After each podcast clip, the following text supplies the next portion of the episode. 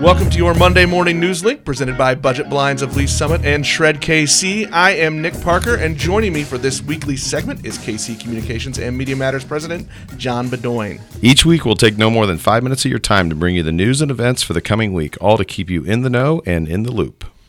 Velocity Lee's Summit and Bridge Space in downtown Lee's Summit are hosting several programs for small business owners, startups, and entrepreneurs in the coming weeks.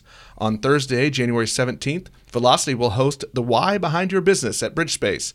For more information, check out the Velocity LS Facebook page or velocityleesummit.org.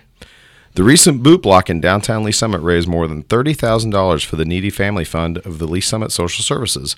The men and women of the IAFF Local 2195 chapter of the Lee's Summit Firefighters Union worked the corners of 3rd and Douglas for three days prior to Christmas, bringing in a record monetary amount this holiday season. Hungry for some pancakes? You can have breakfast and support the Lee's Summit North Bronco Bots robotics team by attending the 2019 Pancake Breakfast from 8 to 10 a.m. Saturday, January 5th at Lee's Summit North High School. All you can eat pancakes are just $6, and a silent auction will be available with all proceeds going to the robotics team. The City of Lee's Summit Planning Commission will be holding a public hearing for the proposed land use amendments near Highland Park Elementary. The public hearing will kick off at 5 p.m. Thursday, January 10th at Lee's Summit City Hall.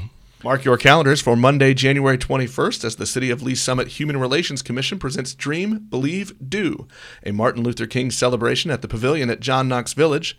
This year's event will feature performances from students at Cedar Creek Elementary, the Lee's Summit High School Jazz Band, and the Lee's Summit North Crimson Camerata. The event begins at 5 p.m. For more information, check the city's Facebook events page.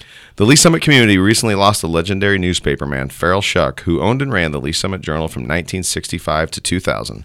Shuck was laid to rest December 27th at the Lee's Summit Historical Cemetery. Farrell Shuck was inducted into the Missouri Press Hall of Fame in 1996, and his newspapers amassed countless local and regional press honors over the decades.